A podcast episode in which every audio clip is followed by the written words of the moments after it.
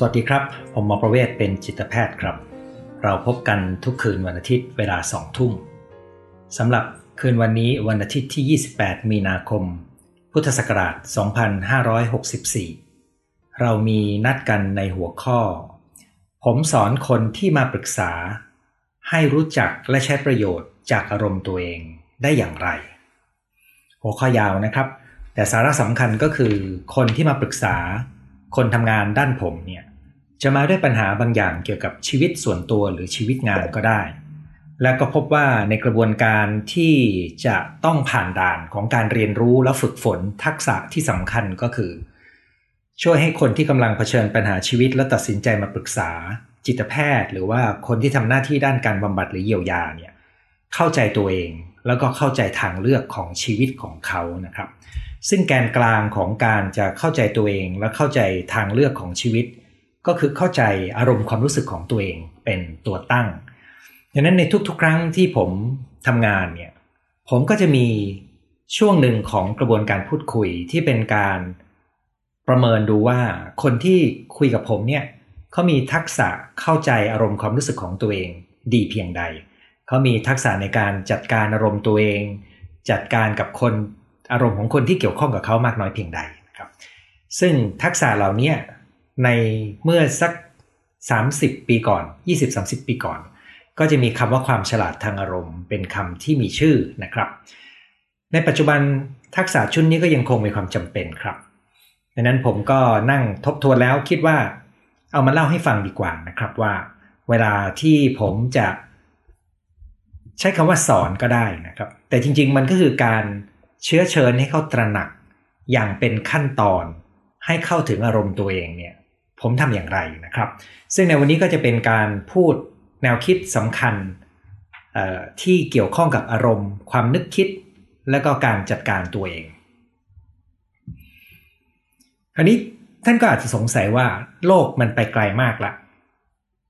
นะครับ เทคโนโลยีก้าวหน้า ซับซ้อนมากขึ้นเรื่อยๆ มนุษย์เราเนี่ยความก้าวหน้าของประเทศก็จะขึ้นอยู่กับความสามารถในการแข่งขันด้านนวัตกรรม ด้าน วิทยาศาสตร์ เทคโนโลยีนะครับเรื่องอารมณ์เนี่ยมันสำคัญตรงไหนนะครับในความเป็นจริงก็คือ โลกยิ่งซับซ้อนเปลี่ยนแปลงเร็วเท่าไหร่ เรายิ่งต้องเรียนรู้ธรรมชาติของอารมณ์ตัวเอง และรู้จักใช้อารมณ์ให้เป็นประโยชน์มากเท่านั้นนะครับ ผมกล้าพูดประโยคนี้ได้ยังไงนะครับ ถ้าท่านลองไปค้นดูว่าประเทศต่างๆกำหนดความสามารถของคนในโลกอนาคต ไว้ว่าอย่างไรบ้างนะครับ ผมพูดหลายครั้งในรายการนี้เช่นกัน ก็จะพบว่าทักษะของการรู้จักตัวเอง เข้าใจอารมณ์ตัวเอง ทักษะในการเข้าใจคนอื่น สามารถมองจากมุมของคนอื่น ทักษะในการทำงานร่วมกันนะครับเป็นทักษะที่มีความสำคัญมาก ทักษะของความเข้าใจในความแตกต่างทางวัฒนธรรม ไม่คิดเอาเองว่าคนอื่นจะคิดและมีประสบการณ์เหมือนเรา อาจจะคิดต่างจากเรา มีความรู้สึกต่างจากเราในเหตุการณ์เดียวกัน ชุดเหล่านี้แหละครับยังคงเป็นรายการสำคัญของเป้าหมายการพัฒนาคนของทุกประเทศ เขียนไว้แตกต่างกัน แต่ตัวแนวคิดหลักเนี่ยเหมือนกันนะครับนิดที่สำคัญก็คือนี่ครับ โลกอนาคตที่ตอนนี้เรามีหุ่นยนต์ และมีปัญญาประดิษฐ์หรือ artificial intelligence เข้ามา เรียกว่ามาทดแทนแรงงานของมนุษย์ได้มากขึ้นเรื่อยๆเนี่ยงานที่ ปัญญาประดิษฐ์ยังมาแทนที่ไม่ได้ งานที่หุ่นยนต์ยังมาแทนที่ไม่ได้ ก็คือเรื่องทักษะทางอารมณ์ งานที่ต้องอาศัยทักษะทางอารมณ์ ชั้นสูงนะครับ จะเป็นงานที่ยังไม่มีอะไรมาแทนที่ได้นอกจากมนุษย์เรา ก็มีข้อดีคือ ถ้าเรามีงานที่สามารถเกี่ยวข้องกับเรื่องของทักษะทางอารมณ์ หรือการทำงานกับคนอื่น นั่นก็จะเป็นงานที่ยิ่งหาสิ่งทดแทนได้ยากนะครับ ในอดีตก่อนหน้านั้นก็จะมีงานวิจัยว่าด้วยเรื่องของอารมณ์หลากหลายนะครับ แล้วก็การรู้จักอารมณ์ก็มีงานสรุปในเชิงการวิจัยให้เห็นว่ามันช่วยให้เรามีความสุขแน่นอนนะครับ เราเข้าใจความสุขทุกจากเข้าใจอารมณ์ตัวเองนะครับ มันช่วยให้เรามีพฤติกรรมสุขภาพที่ดีนะครับ เพราะเราจะเข้าใจแรงจูงใจของตัวเอง เนื่องจากแรงจูงใจมันเชื่อมโยงกับอารมณ์ครับดังนั้นเราก็รู้วิธีการบริหารตัวเอง เพราะเราเข้าใจอารมณ์ แล้วเราก็ยังมีโอกาสประสบความสำเร็จ เนื่องจากทันทีที่เราเข้าใจแรงจูงใจ เราเข้าใจจุดมุ่งหมายของชีวิต เราก็จะมีวิธีบริหารตัวเอง อย่างมีวินัย และรู้จักผ่อนคลายเป็น ไปสู่ความสำเร็จที่เหมาะสมกับตัวเราครับ ความเข้าใจในโลกแห่งอารมณ์นี้จึงเป็นหัวใจสำคัญของการอยู่บนโลกที่มีการเติบโตก้าวหน้าของเทคโนโลยี ความเข้าใจนี้ไม่ได้ลดน้อยลงนะครับ ตรงกันข้าม กับมีความสำคัญมากขึ้นครับ ทั้งนี้ก็เพราะว่าอารมณ์เป็นส่วนหนึ่งของการทำงานของจิตใจของมนุษย์เรา ซึ่งจะส่งอิทธิพลต่อพฤติกรรมการแสดงออกนะครับ เช่นเวลาที่คุณอารมณ์ดี คุณก็มีแนวโน้มจะผูกมิตรได้ง่ายนะครับ เวลาที่คุณอารมณ์เสีย คุณมีแนวโน้มจะกินเกินนะครับ มีแนวโน้มจะทำสิ่งที่อาจจะเป็นผลเสียต่อสุขภาพของตัวเอง เช่น กินอาหารขยะ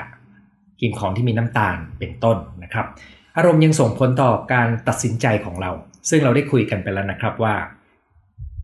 การตัดสินใจของมนุษย์นี่มันมีรูโวอยู่เยอะมาก และรูโวทุกตัว จริง ๆ แล้วถ้ามองให้ลึกมันสัมพันธ์มาจากการที่เขาจัดการอารมณ์ของตัวเองไม่ได้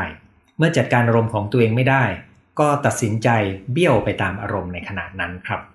อารมณ์ก็ส่งผลต่อความสามารถในการสร้างสมรรถภาพนะครับนั้น คนเราจะเหงาหรือจะมีเพื่อน มีเพื่อนไม่ต้องเยอะแต่มีความสุข อันนี้ขึ้นอยู่กับความสามารถทางอารมณ์ทั้งนั้นเลย และยังกำหนดความสามารถในการทำงานร่วมกัน ซึ่งสถานที่ทำงานก็ต้องการคนทำงานที่เป็นผู้เล่นที่เป็นทีมที่ดีนะครับ อารมณ์ที่ดียังเป็นพื้นฐานของความคิดสร้างสรรค์ และที่สำคัญครับ อารมณ์ที่ดีคือความสามารถในการจัดการอารมณ์ได้ดี ยังเป็นพื้นฐานของการที่เราจะแก้ปัญหาที่ซับซ้อน ซึ่งเราได้คุยกันไปเมื่อไม่นานมานี้นะครับว่า ความสามารถในการแก้ปัญหาที่ซับซ้อนเนี่ยมันต้องเข้าใจธรรมชาติของมนุษย์ ซึ่งแง่มุมที่ซับซ้อนที่สุดของธรรมชาติของมนุษย์ ก็คือเรื่องของอารมณ์นี่แหละครับดังนั้นมันจึงจำเป็นที่เราจะต้องเข้าใจเรื่องอารมณ์ และผมก็จะมีข้อเสนอนะครับมีการจะพูดถึงเรื่องพื้นฐานของอารมณ์นิดหนึ่งแล้วก็จะมีข้อเสนอในการ ฝึกเรื่องอารมณ์อยู่ 3 ประเด็นในวันนี้นะครับ ก่อนอื่นก็มาทำความเข้าใจเรื่องอารมณ์ในเชิงโครงสร้างสมองนิดหนึ่งนะครับ ในส่วนของโครงสร้างสมองถ้าแบ่งง่าย ๆนะครับ ถ้าคุณเคย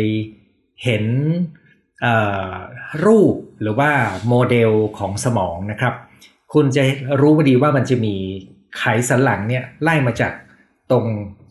หลังตอนล่างขึ้นมาหลังตอนกลางขึ้นมาหลังตอนบนนะครับ แล้วตรงปลายไขสันหลังก็จะเริ่มมีส่วนที่เรียกว่าเป็นก้านสมองนะครับเหนือกว่าก้านสมองขึ้นไปเนี่ยจะเป็นส่วนของอารมณ์ สมองส่วนที่ทำอารมณ์ ส่วนส่วนที่ทำหน้าที่ด้านอารมณ์นะครับ โดยที่ก้านสมองนี่จะทำหน้าที่ในเชิงสัญชาตญาณการเอาตัวรอดนะครับส่วนสมองอารมณ์นี่จะหุ้มหุ้มอยู่ตรงนี้นะครับ ในสัตว์เลื้อยคลานเนี่ยจะมีแต่สมองส่วนนี้นะครับคือมาถึงสัญชาตญาณอาการเอาตัวรอดครับ กินหนีตาย สืบพันธุ์ นะครับ แล้วก็สัญชาตญาณของการรักษาเอาตัวรอด แต่พอมีวิทนาการที่สูงขึ้นในสัตว์เลี้ยงลูกด้วยนม เราก็จะเห็นตัวสมองที่เป็นเรื่องของอารมณ์ ซ้อนทับเข้ามานะครับ สมองส่วนนี้เนี่ยก็จะทำหน้าที่ในการสร้างความผูกพันรู้จักความกลัวนะครับ แล้วก็เดินหาความสิ่งที่ให้ความเป็นสุขนะครับ หลีกนี้สิ่งที่สิ่งที่เป็นอันตราย ซึ่งนี้จะเชื่อมต่อสังเกตไหมครับ มันจะเชื่อมต่อจากสมองส่วนล่างสุด ซึ่งเป็นสัญชาตญาณการเอาตัวรอด การมีชีวิตอยู่ มาสู่การมีอารมณ์ความรู้สึกนะครับความผูกพันความต้องการใกล้ชิดซึ่งตรงนี้เนี่ยถ้าคุณมีโอกาสดูสารคดีสัตว์โลกนะครับ คุณจะเห็นว่าสัตว์หลายชนิดเนี่ยอยู่รอดได้จริงๆแทบจะทุกชนิดนะครับ อยู่รอดได้ เพราะมันเรียนรู้ที่จะอยู่กันเป็นฝูงนะครับก่อนหน้านี้ผมก็ สมัยเด็กก็ไม่รู้นะครับว่าสิงโตเนี่ยจะล่าสัตว์เป็นหมู่นะครับ แต่พอมานั่งไล่ความรู้ไปเรื่อยๆก็พบว่าอ๋อหัวใจสำคัญของสัตว์ที่เป็นสัตว์เลี้ยงลูกด้วยนมเนี่ยก็คือการเกาะกลุ่มกัน ซึ่งตรงนี้ก็คือสมองส่วนของอารมณ์เนี่ยมันมันเริ่มเห็นในสมองสัตว์เลี้ยงลูกด้วยนม ในสมองของสัตว์เลี้ยงด้วยนมนะครับส่วนลิงชั้นสูงและมนุษย์จะมีสมองขึ้นมาอีกชั้นหนึ่งเหนือกว่าชั้นอารมณ์ ซึ่งส่วนนี้แหละครับคือส่วนที่ทำงานด้านความคิดนะครับ ใน 3 ส่วนนี้คุณเห็นอย่างหนึ่งนะครับว่า สมองส่วนอารมณ์มันจะอยู่ตรงกลาง เชื่อมระหว่างสมองส่วนความนึกคิด กับสมองส่วนที่เป็นเหมือนสัญชาตญาณการเอาชีวิตรอดดังนั้นมันจึงเป็นรอยผ่านเป็นส่วนต่อระหว่างวิวัฒนาการของความเป็นมนุษย์ ที่ในส่วนลึกเนี่ยมันมีปฏิกิริยาทางอารมณ์ความรู้สึกที่เชื่อมกันกับสัญชตาตญาณ แล้วก็ ไปสู่การพัฒนาความนึกคิดที่อยู่ในชั้นสูงขึ้นนั้นบทบทข้อคิดวันนี้เนี่ยก็จะเป็นการพูดถึงรอยต่อ ระหว่าง อารมณ์ สัญชาตญาณการเอาตัวรอด กับความนึกคิดซึ่งจะมีเรื่องของตรรกกะเหตุผลการวางแผนเนี่ยนะครับ ในส่วนของอารมณ์ตรงกลางตรงนี้อีกเหมือนกันเนี่ยนอกเหนือจากจะเป็นเรื่องของออการเชื่อมโยง ความสัมพันธ์ และการอยู่รวมกลุ่มกันเป็นกลุ่มแล้วนะครับ มันยังมีเป็นพื้นที่ของการบันทึกความทรงจำหรือประสบการณ์ทางอารมณ์จากอดีต อยู่ในบริเวณของสมองส่วนอารมณ์นี้ด้วยนะครับ ซึ่งในบางกรณีเนี่ยมันก็รวมมันก็เป็นที่ตั้งถ้ามีปมข้างใจนะครับ แผลเป็นทางใจทั้งหลายแหล่หรือแผลทางใจทั้งหลายแหล่ก็มาบันทึกอยู่แถวสมองส่วนอารมณ์นี้นะครับดังนั้นการที่เราจะเข้าใจเรื่องของอารมณ์เนี่ยมันจึงเป็นรอยต่อระหว่างสิ่งที่เป็นการทำงานลึกๆ ซึ่งในสมัยโบราณเราก็จะเรียกว่าเป็นการทำงานของจิตใต้สำนึกนะครับ กับสมองส่วนคิดซึ่งจริง ๆ แล้วเนี่ยมันมีทั้งคิดแบบไม่รู้ตัวกับคิดแบบรู้ตัวนะครับ แต่เพื่อไม่ให้ซับซ้อนเกินไป ผมจะเสนอช่วงชิ้นข้อมูลชิ้นนี้แค่ว่า สมองส่วนอารมณ์เนี่ยมันแสดงชัดมากว่าอารมณ์เป็นรอยต่อระหว่าง สัญชาตญาณพื้นฐานนะครับ ซึ่งเป็นความเป็นสัตว์ของมนุษย์เรา กับการที่เรามีวิวัฒนาการในการรวมกลุ่ม อยู่กันเป็นพวกเพื่อความอยู่รอด แล้วก็มีความนึกคิดที่สามารถพัฒนาขึ้นมาได้ภายหลังนะครับ คราวนี้โดยโครงสร้างตัวนี้เนี่ยมันบอกความเป็นจริงของโครงสร้างร่างกายของเรานะครับ ระบบชีวภาพของเรา แล้วถ้าผมมีโอกาสเจอคนคนหนึ่งผมไม่ได้ไปนั่งดูสมองเขาใช่ไหมครับ ผมก็จะเป็นการพูดคุยแล้วก็ประเมินนะครับ เพราะงานหลักของจิตแพทย์ส่วนใหญ่นะครับ จะเป็นเรื่องของการพูดคุยเพื่อประเมิน พูดคุยเพื่อปรับระบบความนึกคิด เรื่องของอารมณ์ความรู้สึก แล้วก็พูดคุยเพื่อให้เกิดแผนการลงมือทำนะครับ ยกเว้นเวลาที่ต้องใช้เทคนิคอย่างอื่น ประกอบตรงนั้นก็จะไม่ใช้การพูดคุย ซึ่งก็มีอยู่ด้วยกันหลายเทคนิคทีเดียวนะครับ ที่จะเป็นการเรียนรู้การสื่อสารและเข้าใจอารมณ์ความรู้สึก ในส่วนที่ไม่ใช่การใช้การพูดคุยนะครับ ผมจะเสนอวิธีการหรือสิ่งที่ผมจะเน้นในการสอนนะครับ สำหรับคนที่มาปรึกษาซึ่งท่านอาจจะฟังแล้วก็ทบทวนไปด้วยเผื่อจะเอาไปใช้เลยนะครับ มีอยู่ด้วยกัน 3 ประเด็นนะครับประเด็น 3 ประเด็นนี้เนี่ยผมพูดบ่อยมากนะครับ แต่วันนี้มาเรียงให้ฟังหวังว่าจะทำให้ท่านปฏิติประต่อข้อมูลอีกมุมหนึ่งได้นะครับ ประเด็นที่ 1 ก็คือ ถ้าเราอยากจะสอนอารมณ์ให้กับใครกรณีของผมคือสอนคนที่มาปรึกษานะครับ ถ้าอยากจะสอนอารมณ์ให้ตัวเองให้ใช้วิธีนี้ได้ อยากจะสอนอารมณ์ให้กับคนรู้จัก คนที่มาพูดคุยกับเรา เช่นลูกน้องเรานะครับ หรือว่าลูกของเราเนี่ยนะครับ ให้เลือกตามวัยให้เหมาะสมนะครับ เราก็จะใช้ขั้นตอน 3 ตัวนี้ครับ ขั้นตอนที่1นนะครับก็คือการฝึกรับรู้อารมณ์ที่เกิดขึ้น เมื่อมันเกิดขึ้นนะครับ อารมณ์ที่เกิดขึ้นในใจนั้นเราจะเราจะฝึกให้เขารู้จักอารมณ์ตัวเองได้ยังไงนะครับ ในทางปฏิบัติก็คือมันจะเริ่มต้นจากการที่คนที่มาปรึกษาเล่าเรื่องราว ซึ่งกำลังรบกวนจิตใจของเขา นะครับ ซึ่งเดี๋ยวผมจะมีตัวอย่างแล้วก็เชื่อมโยงให้เห็นเลยนะครับเเวลาที่เขาเล่าเรื่องราวไปสักพักหนึ่งเนี่ย มันจะมีเรื่องราวที่เกิดขึ้น เช่นหัวหัวหน้าทำอย่างนั้นกับเขาเพื่อนโรงงานทำอย่างนี้กับเขาพ่อแม่พูดอย่างง้นกับเขาเนี่ยนะครับ หรือเขากำลังไปเที่ยวแล้วเจอเหตุการณ์อะไร อันนั้นก็คือเรื่องราวภายนอก จากนั้นจากเรื่องราวภายนอกเนี่ยเรื่องที่เขาเล่ามักจะแฝงไว้ซึ่งความนึกคิดบางอย่างในใจเขา อาจจะแฝงไว้ซึ่งความรู้สึกบางอย่าง ที่เขาพอจะรับรู้ได้ลางๆนะครับ นั่นก็จะเป็นจุดรอยต่อระหว่างเรื่องที่เกิดขึ้นภายนอก พาเขาเข้าสู่พื้นที่ภายในใจ ด้วยการตั้งคำถามครับคำถามง่ายๆนะครับที่ผมมักจะเริ่มต้นหลังจากที่ฟังเข้าไปสักพักหนึ่ง ซึ่งส่วนใหญ่ก็ไม่นานนะครับ เราก็จะเชื่อมว่า แล้วตรงนี้ซึ่งหมายถึงหน้าขนาดนั้นนะครับ คุณรู้สึกอย่างไร เวลาที่เราถามถึงคุณรู้สึกอย่างไรเนี่ย บางคนตอบไม่ได้ บางคนตอบได้นะ บางคนจะตอบเป็นอารมณ์ เช่น รู้สึกเศร้า รู้สึกเสียใจนะครับ แปลว่าเขามีความสามารถในการเข้าใจอารมณ์ของตัวเองนะครับ แต่บางคนจะตอบเป็นว่า รู้สึกไม่ชอบ รู้สึกทำไมมาทำอย่างนี้กับฉัน ซึ่งอันนี้ไม่ใช่อารมณ์ละนะครับ รู้สึกไม่ชอบเป็นคำรวมๆที่บ่งบอกถึง ปฏิกิริยาทางอารมณ์ที่เป็นลบ แต่บอกไม่ได้ว่าคืออารมณ์อะไร เดี๋ยวผมจะยกตัวอย่างให้ดูด้วยนะครับ กับบอกว่ารู้สึกว่าทำไมมาทำอย่างนี้กับเราเนี่ยไอตัวรู้สึกว่าทำไมมาทำอย่างนี้กับเราเนี่ยทำไมมาทำอย่างนี้กับเราคือความคิด แต่เขาเข้าใจว่ามันคือความรู้สึก ซึ่งนี่คือประเด็นที่คนส่วนใหญ่เป็นนะครับ คือแยกความรู้สึกกับความคิดออกจากกันไม่ได้ฉะนั้นเราก็จะถามเริ่มต้นว่ารู้สึกอย่างไร แล้วเราก็จะเห็นว่าคนที่เขาตอบมาเนี่ยเขาเข้าใจเรื่องอารมณ์กับความนึกคิดเพียงใดนะครับ แน่นอนถ้าคนส่วนใหญ่ไม่เคยเรียนก็แยกไม่ออกนะครับเเราก็จะช่วยให้เขาแยกออกจากกัน ซึ่งนี่เป็นหลักการสำคัญข้อหนึ่งด้วยนะครับ รู้สึกอย่างไรนะครับ ตอนนั้นคิดอะไรอยู่ในใจนะครับ ซึ่งถ้าเขาตอบไม่ได้ ผมก็จะถามว่าคุณพูดกับตัวเองว่าย่างไงในตอนนั้น เพราะว่าความคิดส่วนใหญ่ที่เราบอกว่าเราคิดอะไรในใจเนี่ย จริง ๆ มันก็คือสิ่งที่เราพูดกับตัวเองในเวลานั้นนะครับ คุณลองไปสังเกตดูนะครับ ความคิดที่เป็นในรูปแบบของเสียงเนี่ยจะเป็นสิ่งที่เราคุยกับตัวเองนะครับ เดี๋ยวจะมีตัวอย่าง ตัวอย่าง 2 สถานการณ์จะเชื่อมโยงทุกประเด็นที่ผมจะพูดให้ดูเนี่ยนะครับดังนั้นตรงนี้ก็คือเราทบทวนเรื่องราวเสร็จเราก็ถามว่ารู้สึกอย่างไร คิดอะไรอยู่ตอนนั้นหรือพูดกับตัวเองว่าอย่างไงนะครับ อันนี้คือส่วนผสมของอารมณ์ ซึ่งคนส่วนใหญ่จะพอตอบได้ แต่ในบางคนจะตอบไม่ได้นะครับสำหรับคนที่พอตอบได้ ส่วน ส่วนใหญ่จะตอบได้ไม่หมด ตอบได้ไม่ชัดนะครับ แล้วก็จำนวนไม่น้อยจะแยกระหว่างอารมณ์กับความคิดไม่แค่ออกนะครับ ซึ่งนั่นก็จะเป็นจังหวะที่จะช่วยค่อยๆ แยกแยะระหว่างอารมณ์กับความคิด จากนั้นถ้ายังตอบไม่ค่ได้ ผมก็จะเชื่อมกันกับความรู้สึกในร่างกายนะครับก็จะถามว่าและในระหว่างนั้นในเหตุณขณะนั้นเนี่ยหรือณขณะที่คุณเล่าเรื่องตอนนี้เนี่ยนะครับ คุณรับรู้ได้ไหมว่าร่างกายคุณมันมีอาการอยู่ตรงไหน เพราะว่าเวลาที่เรามีอารมณ์เนี่ยร่างกายจะมีอาการด้วยนะครับทั้งนี้ก็เพราะว่าโครงสร้างในระบบชีวภาพที่สมองแบ่งเป็น 3 ชั้นที่ผมเอามือทำให้ดู แล้วก็เราจะรู้เลยครับว่า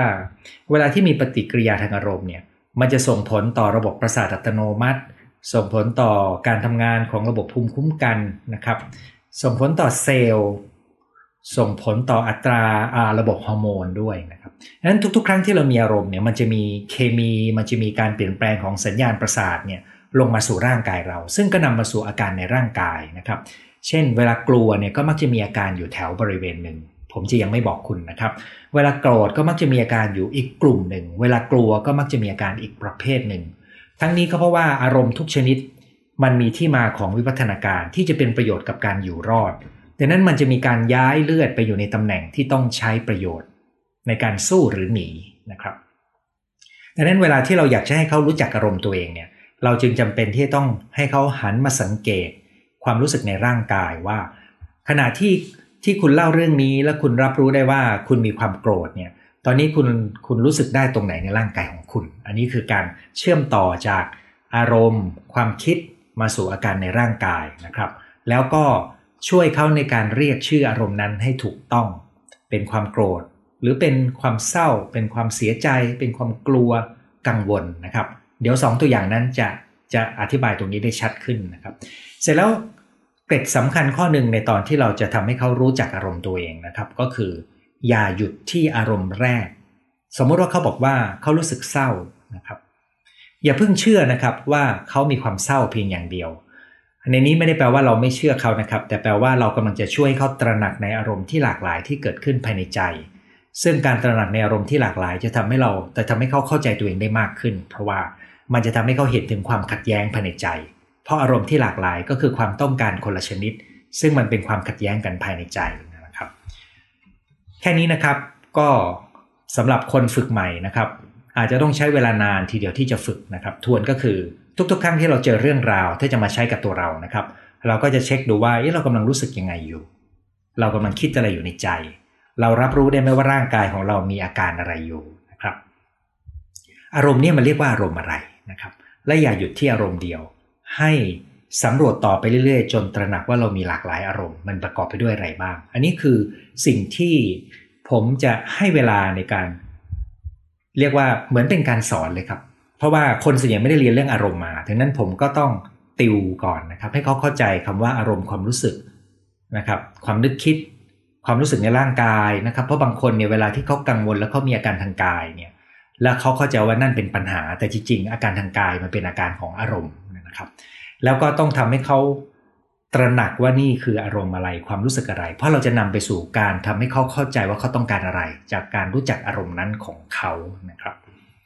อันนี้เป็นข้อที่หนึ่งซึ่งฟังดูก็ถือว่าเยอะพอสมควรสองนะครับ ในการที่จะเรียนรู้เรื่องอารมณ์ให้ดีเนี่ยเราต้องฝึกให้เขาแยกแยะจากความคิด ซึ่งเดี๋ยวผมจะมีตัวอย่างนะครับ แต่คนจำนวนมากแยกจากกันไม่ออก เพราะว่ามันเป็นอะไรที่ปนปนกันอยู่ข้างในใจเรานะครับ ผู้เรียนคนหนึ่งเล่าให้ผมฟังนะครับ ผู้เรียนคนนี้เนี่ยมีเป็นผู้เรียนในบทเรียนแก้ปมค้างใจนะครับเขามีปัญหาในการ เรียกว่ามีความสามารถแต่คิดว่าตัวเองไม่มีความสามารถอยู่ตลอดเวลานะครับ ซึ่งมีที่มาที่ไปนะครับ แต่ว่าตอนที่ผมถามเขาว่าเรียนแล้วเป็นยังไงเนี่ยเขาก็เล่าว่าการเรียนทำให้เขาแยกแยะ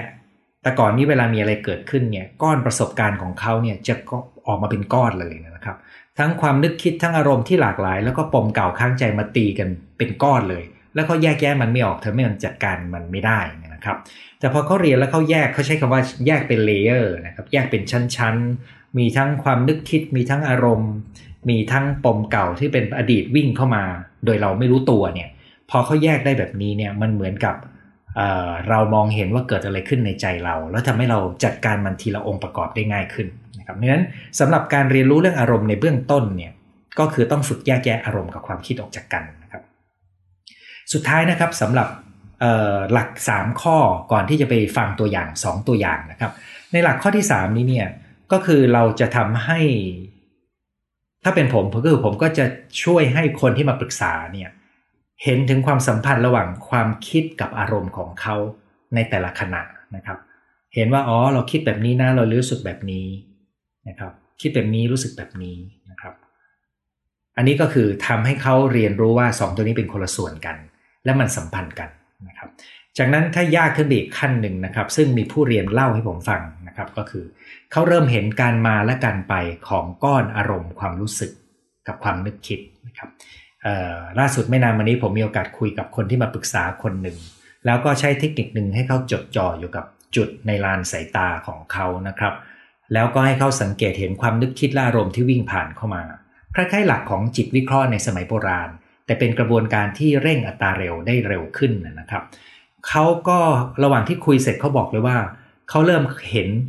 ความรู้สึกนึกคิดที่วิ่งเข้ามานะครับคือมีทั้งความคิดและอารมณ์ วิ่งเข้ามาแล้วก็มีความรู้สึกในร่างกาย แล้วเห็นมันผ่านออกไปนะครับงั้นเดี๋ยวก็รู้สึกแน่นอกนะครับกังวลแล้วก็มีความคิดที่เกี่ยวข้องกับความกังวล สักพักหนึ่งความรู้สึกแน่นอกก็หายไปนะครับความนึกคิดก็ลดลงอารมณ์ก็คลายตัวลง มาเป็นระลอก ซึ่งอันนี้เป็นการฝึกที่ทำให้เราเห็นถึงการมาและการไป มันดียังไงนะครับ ในระดับคนทั่วไปก็คือ เวลาเราเกิดอารมณ์อะไรขึ้นก็ตาม เราจะรู้ว่ามันเราจะรู้วิธีการที่เราจะปล่อยมันไหลออกไป ถ้าเปรียบเทียบไปก็เหมือนน้าไหลมานะครับ ถ้าเราไปขวางมันมันก็จะท่วมนะครับ แต่ถ้าเราไหลปล่อยมันไหลผ่าน มันก็มาแล้วก็ไปนะครับ การตระหนักในการมาและไปของความนึกคิดอารมณ์และอาการทางกายเนี่ย จะเป็นประโยชน์มากในการที่จะทำให้เขาอยู่ได้กับโลกใบนี้ เพราะว่าเขาจะมีเรื่องราวเยอะแยะนะครับ เหมือนมีเวลาเราไปทะเลเราก็จะเจอน้ำขึ้นน้ำเขย่าเขย่าเป็นคลื่นใช่ไหมครับ แต่เราไม่รู้สึกว่านั่นเป็นปัญหานะครับ อันนี้ก็เหมือนกันครับ เราต้องการให้คนเห็นถึงอารมณ์ที่เกิดขึ้น แล้วก็อารมณ์ที่คลายสลายตัวไปในแต่ละขณะ ซึ่งตรงนี้สำหรับท่านที่ปฏิบัติธรรมอาจจะรู้สึกว่าโหนี่ นี่มันก็เป็นหนึ่งในการดูการเกิดดับได้ด้วยเช่นกันนะครับ การเกิดดับของสภาวะจิต ก็ผูกพันกับการตระหนักในสิ่งเหล่านี้เช่นกันนะครับ แต่ระดับความละเอียดความหยาบอาจจะแตกต่างกันนะครับ สุดท้ายสำหรับประเด็นนี้นะครับ ในการที่เราจะช่วยคนที่กำลังมีโจทย์ชีวิต นอกเหนือจากรู้อารมณ์ตัวเอง แยกแยะอารมณ์กับความคิดได้แล้ว และเห็นความสัมพันธ์ระหว่างกัน เห็นการไปแล้วมาแล้วก็ไหลผ่านของอารมณ์ความคิดนะครับ สุดท้ายก็คือมันจะเชื่อมไปสู่การที่เขารู้จักตัวเองและเข้าใจตัวเอง และนำไปสู่การตัดสินใจจัดการชีวิตของเขาครับ ซึ่งอันนี้ผมพูดอยู่ประมาณ 20 กว่านาทีนะครับ แต่ในทางปฏิบัติเร็วช้าแล้วแต่กรณีนะครับ แล้วก็อาจจะต้องมีการฝึกซ้ำให้เราสังเกตตัวเองเป็น เห็นความรู้สึกนึกคิดภายในใจตัวเอง ตระหนักรู้ในร่างกายตัวเอง แล้วก็นำไปสู่ความเข้าใจตัวเองและการตัดสินใจในชีวิตครับ คราวนี้เราจะมาลองดูตัวอย่าง 2 ตัวอย่างนะครับ ซึ่งเป็นสถานการณ์ ที่ทำให้ผมนำไปสู่การเลือกหัวข้อมาวันนี้นะครับ คือผมมีโอกาสคุยกับคนที่มาปรึกษาคนหนึ่ง ซึ่งตั้งแต่คุยกันไม่นานผมตระหนักว่า คนเนี้ยเขายังมีความข้อจำกัดในการเข้าใจอารมณ์ความรู้สึกของตัวเองนะครับนั้นผมก็เลยแยกแยะถามเขาถึงช่วงเวลาที่เขารู้สึกเป็นทุกข์กับช่วงเวลาที่เขามีความสุข อันนี้เป็นตัวอย่างหนึ่งที่เป็นความพยายามของผมที่จะ เหมือนกับเป็นการประเมิน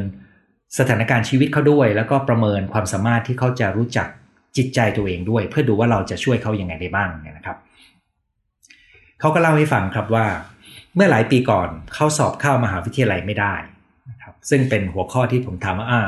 แล้วความรู้สึกที่ไม่ดีล่ะ มันเกิดขึ้นตอนไหนเขาก็นึกถึงเหตุการณ์นี้ว่า เมื่อเมื่อหลายปีก่อนตอนที่เขาสอบเข้ามหาวิทยาลัยไม่ได้เนี่ยเขาเศร้าไปประมาณหนึ่งสัปดาห์ ถ้าคุณฟังแบบนี้คุณจะเข้าใจว่าเขาเข้าใจอารมณ์ใช่ไหมครับ ผมก็ถามเขาว่า แล้วการสอบเข้ามหาลัยไม่ได้เนี่ยมันเป็นความรู้สึกอย่างไรนอกจากความเศร้า เพราะว่าเขาพูดว่าเศร้าไปแล้วนะครับมามันเป็นความรู้สึกยังไงเขาก็บอกว่าเหมือนอนาคตไปไม่ออก อันนี้ไม่ใช่อารมณ์นะ อันนี้เป็นความคิดใช่ไหมครับ ความคิดในรูปแบบของเสียงคือสิ่งที่เราพูดกับตัวเอง เหมือนอนาคตไปไม่ออก เข้าถ้าเข้าที่นี่ไม่ได้คือลำบากแล้ว คุณสังเกตไหมครับ ความคิดสองความคิดนี้นะครับ เหมือนอนาคตไปไม่ออก ถ้าเข้าที่นี่ไม่ได้คือลำบากแล้วเนี่ยมันคือความรู้สึกอะไรนะครับ จากนั้นเขาก็พูดว่า ถ้าไม่ได้ก็ไม่รู้จะไปไหน มันปนปนกันระหว่างความกังวลใช่ไหมครับ แล้วก็มันมีความผิดหวังอยู่ในนั้นด้วยนะครับ แล้วเขาบอกว่าเขารู้สึกโกรธและหงุดหงิดจนหัวร้อนนะครับ ซึ่งความโกรธและหงุดหงิดจนหัวร้อนเนี่ยเขาไม่ชัดว่าโกรธอะไร แต่ผมมีสมมติฐานว่าเขาโกรธตัวเองนะครับ แต่ผมยังไม่ได้พยายามจะไปถามจี้เขาเราต้องค่อยๆ ไล่ไปทีละชั้น ไม่ได้รีบนะครับ คือต้องอ่อนโยนกับกับจิตใจของเขาด้วยนะครับจากนั้น เขาก็เลยเริ่มตระหนักว่าจริง ๆ เขาไม่ได้เศร้าอย่างเดียว แต่เขามีความรู้สึกผิดหวังเสียใจแล้วรู้สึกเคว้ง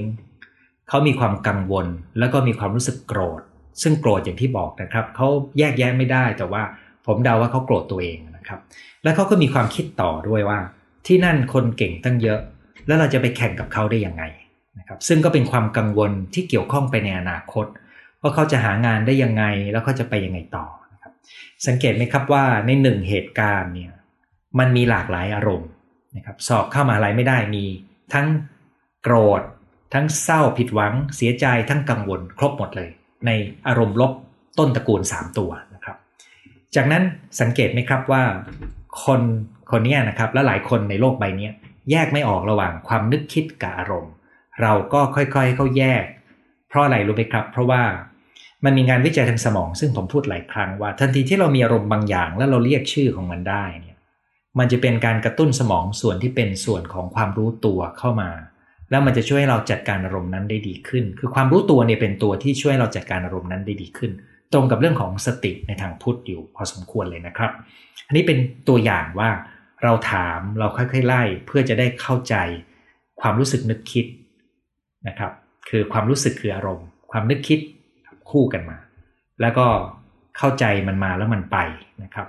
เข้าใจอาการทางร่างกายด้วยนะครับ อีกตัวอย่างหนึ่งครับ คนนี้เขาเล่าว่า พ่อแม่เนี่ยระหว่างที่เขานั่งดูโทรศัพท์เขาก็พ่อแม่มาพูดว่า ลูกรู้จักคนนี้ไหมเขาจบมหาวิทยาลัยดี ๆ นะ ซึ่งจริง ๆ ความหมายของข้อความของพ่อแม่ชุดนี้เนี่ยคนที่อยู่ด้วยประจำอาจจะรู้สึกได้นะครับ เราคนนอกบ้านอาจจะไม่เคยรู้ แต่สำหรับเขาเนี่ยเขาบอกได้แต่ว่า เขารู้สึกไม่ดีกับคำพูดของพ่อแม่ ถามว่ารู้สึกไม่ดียังไง ไม่รู้เขาตอบไม่ได้นั่นแปลว่าเขาไม่ค่อยเข้าใจอารมณ์นะครับนั้นผมก็เลยอยู่ต่อกับเขาว่าเออลองอยู่กับ ความจำในเรื่องราวนั้น ในตอนที่พ่อแม่พูดว่ารู้จักคนนี้ไหมเขาเข้ามาหาลัยเขาจบมหาลัยดีๆนะนะว่ามันเกิดอะไรขึ้นข้างในใจเรานะครับเขาก็เล่าพูดว่าไม่อยากให้พูดแบบนี้ มันทำให้เขารู้สึกด้อย แล้วเขาก็ตระหนักว่าเขาพูดกับตัวเอง เพราะผมถามเขาว่าแล้วตอนนั้นคุณพูดกับตัวเองว่ายังไง พูดกับตัวเองว่าเป็นอย่างเขาได้ก็ดี อันนี้คืออะไรครับ มันคือความอิจฉาใช่ไหมครับ มันคือความด้อย และเขาก็บอกว่าไม่อยากให้พ่อแม่พูดแบบนี้ เพราะว่าเหมือนเป็นพ่อแม่ไปชม ชื่นชมเขานะครับทำให้เขารู้สึกด้อย แค่นี้นะครับ คุณคงนึกภาพออกนะครับ ด้วยความห่วงของพ่อแม่ที่พูดเช่นนี้กับลูก มันได้กระตุ้นให้ลูกรู้สึกด้อย และถ้าพ่อแม่สอนลูกด้วยวิธีนี้อยู่เป็นประจำนะครับ ลูกก็จะเติบโตมาด้วยกลายเป็นคนที่รู้สึกว่าตัวเอง ไม่มีความสามารถไม่เชื่อมั่น แล้วก็ด้อยกว่าคนอื่นนะครับซึ่งนั่นก็เป็นประตูเปิดของคนนี้เลยครับ หลังจากที่เขาบอกว่าเขารู้สึกด้อยในการที่พ่อแม่พูดเช่นนั้นกับเขาเนี่ยเขาก็บอกว่าจริง ๆ เขารู้สึกด้อยอยู่หลายเรื่อง ไม่ใช่เฉพาะเรื่องนี้ แล้วมันเป็นอยู่เรื่อยๆ นั่นก็คือประตูที่ผมจะเปิดจากความรู้สึกด้อย เข้าสู่ โลกภายในใจของเขา เพื่อหาว่าเป้าหมายของการพูดคุย เราจะไปไหนกันบ้างนะครับ และนั่นก็จะทำให้เขามีแรงจูงใจในการที่จะเข้ามารับการเยียวยาต่อเนื่อง เพื่อทำให้ชีวิตเป็นอย่างที่เขาต้องการนะครับ แต่สำหรับการพูดคุยวันนี้ผมก็จะตัดชอบเฉพาะตรงนี้นะครับว่า อันนี้ก็คือเนื้อที่นำมาเล่าเป็นตัวอย่าง โดยหลักที่ผมพูดว่าอารมณ์เนี่ยมันเป็น